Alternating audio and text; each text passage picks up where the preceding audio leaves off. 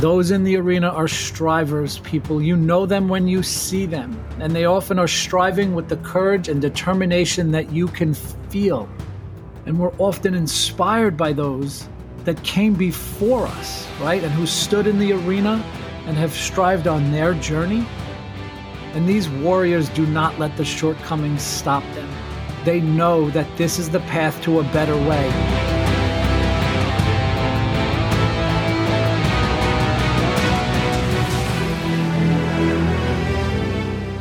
My name is Michael Shikatano, and this is Right Here, Right Now, a podcast to inspire the learner inside each of us. In a world that is full of so much information, we will help find and package that information so that you can use it in your lives every day in practical ways. And in each episode, we will remind you of the importance of being present and mindful of your daily thoughts, actions, and interactions. It is truly the most vital step to learning and growth, being mindful and present right here, right now, to take on life's challenges and turn them into life's lessons. So come on this venture with us, a new beginning, a new journey that starts right here, right now.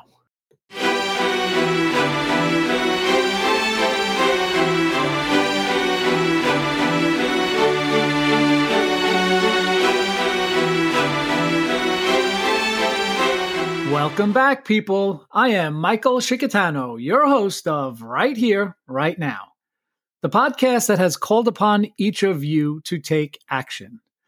The podcast that reminds us that being mindful and present as we face adversity provides us with the capacity to learn more and do better as we grow and evolve. The podcast that instills in each of us the courageous mindset to overcome the fears we face, knowing that the fears are often unrealistic. Today, people, I'm going to share with you what I believe is one of the most inspirational and instructive and one of the most powerful passages from modern history. The Man in the Arena speech is actually, it's a speech given by Theodore Roosevelt. He was the 26th President of the United States. He gave this speech at the University of Paris in France on April 23rd, 1910. The excerpt that I'm going to read has become one of his most famous lines or groups of lines, and is often referred to as an emblematic statement of his beliefs and values. This passage has always resonated with me. Every single line of this message to me is so profound. He minces no words. Every word so efficiently gets to his point. Every string of syllables should move you. They have moved me, inspired me, and perhaps this will inspire you. And it is just so meaningful to so many as it sparks the inner fire within those that strive to do more and be more on our journey in life.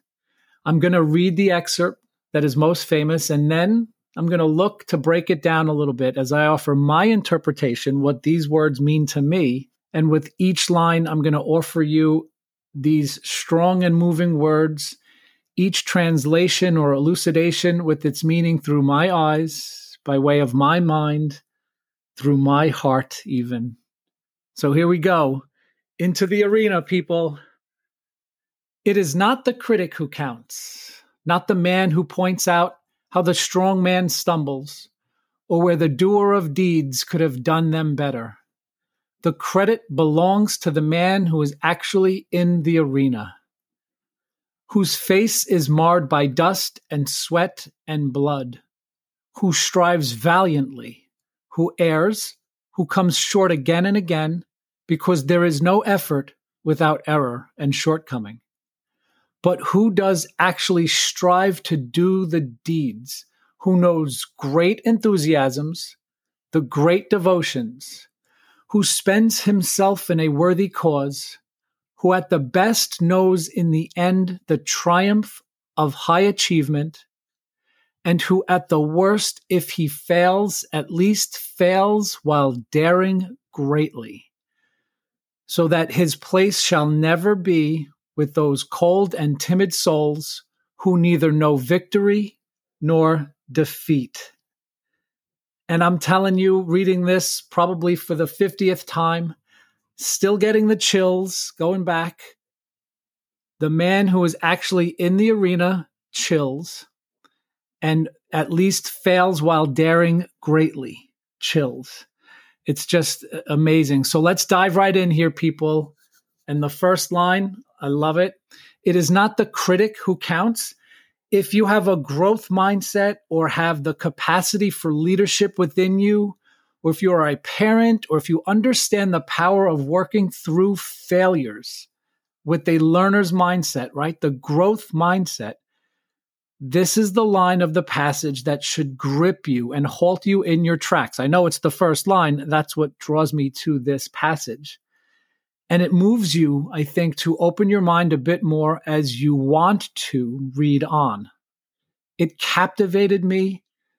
And let's hear why this critic should not matter. Perhaps it is because they are jeering from the sidelines. We know far too many of those people. He goes on, not the man who points out the strong man, how the strong man stumbles or where the doer of deeds could have done them better.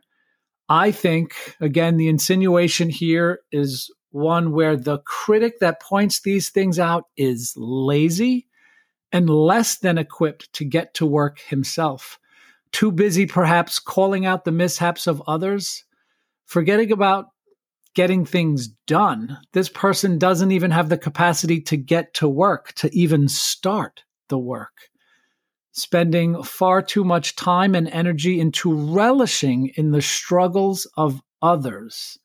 These people will attempt to suck the life energy out of you, but only if you let them, only if you are not aware of them and their intentions. The credit belongs to the man who is actually in the arena, whose face is marred by dust and sweat and blood. And you know what I find most interesting about this line and how he begins the rest of his soliloquy on the effort and trials and tribulations of those that strive for doing more, being better, helping others, is that there is credit that is available. And when we hear about credit, what do we hear? We often hear it in terms of credit for the taking. Those in the arena, I assure you, are not seeking to take the credit in what they do. He suggests that it belongs to them, though. They have not taken it. This expends energy. The doers and the movers and the strivers, those in the arena deserve the credit, but do not waste time looking to take it. They simply do what needs to be done, and the onlookers see it in their marred and dusty faces. They know. Who strives valiantly, who errs, who comes short again and again, because there is no effort without error and shortcoming. Those in the arena are strivers, people. You know them when you see them, and they often are striving with the courage and determination that you can feel. And we're often inspired by those that came before us, right? And who stood in the arena and have strived on their journey. And these warriors do not let the shortcomings stop them. They know that this is the path to a better way. As we think of the famous words of Marcus Aurelius here, right? The impediment to action advances action. The mistake or the mishap is fuel for these warriors to learn and grow and do better. It's almost like they couldn't do it without those barriers, without those setbacks. But who does actually strive to do the deeds, who knows great enthusiasms, the great devotions, who spends himself in a worthy cause? These lines, to me, they simply add up to purposeful and meaningful action. Being able to see the experiences that you're caught up with, perhaps in a mindful approach to your challenges, those in the arena are called to act, are driven by the calling to be better. For they know that being better today will provide us with the capacity to being and doing better tomorrow. Who at the best knows in the end the triumph of high achievement, and who at the worst, if he fails, at least fails while daring greatly, so that his place shall never be with those cold and timid souls who neither know victory nor defeat. And these last lines are just so profound in their meaning. And every time I read these words or hear them referenced by someone, I pause and take note of how vital it is that we show up and do the work. It's pretty simple. These words are so powerful. He's talking about something pretty simple for those strivers and those doers. And there is a sense that the person in the arena is less concerned about the possibility of the triumph or the potential to experience the failure, but that doing the right work for the right reasons is what allows them to have the humility in their triumph and the courage in their failure. And the line that reads, if he fails, at least he fails while daring greatly. Wow, I told you I get the chills. If there is any one set of words that sum up how we can overcome our fear of failing, daring greatly does the job. Because daring greatly means that it is far more valiant to have battled in the arena and lost than it is to watch from the sidelines, for fear of failure has one gripped with inaction, indecision, and the cycle of an incapacity to do more, be more, give more, and dare more.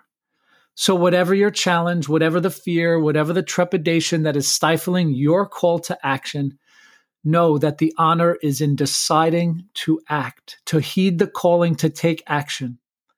And be sure that as we continue to discount the critics and dare greatly and strive valiantly and embrace adversity with our great enthusiasm, we will uncover our most authentic versions of ourselves in the pursuit of triumphs if they come or lessons in our failures.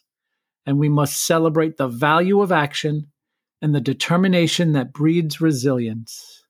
So get in the arena. Dare and do greatly, people. Someone needs you. Someone is calling you. Heed that call and do great things. Right here, right now.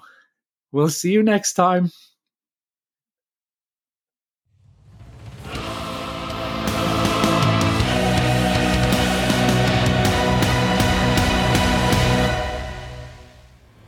Thank you for joining us. We'll see you next time, right here, right now.